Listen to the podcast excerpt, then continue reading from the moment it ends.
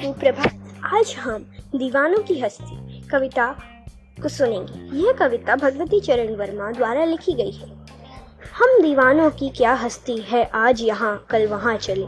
मस्ती का आलम साथ चला। हम धूल उड़ाते जहाँ चले। आए बनकर उल्लास अभी। आँसू बनकर बह चले अभी। सब कहते ही रह गए। अरे, तुम कैसे आए? कहाँ चले? किस ओर चले? ये मत पूछो। चलना है, बस इसलिए चले। जग से उसका कुछ लिए चले, जग को अपना कुछ दिए चले।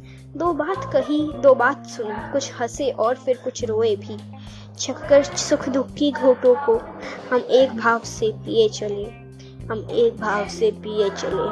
हम भिकमंगों की दुनिया में स्वच्छंद लुटाकर प्यार चले।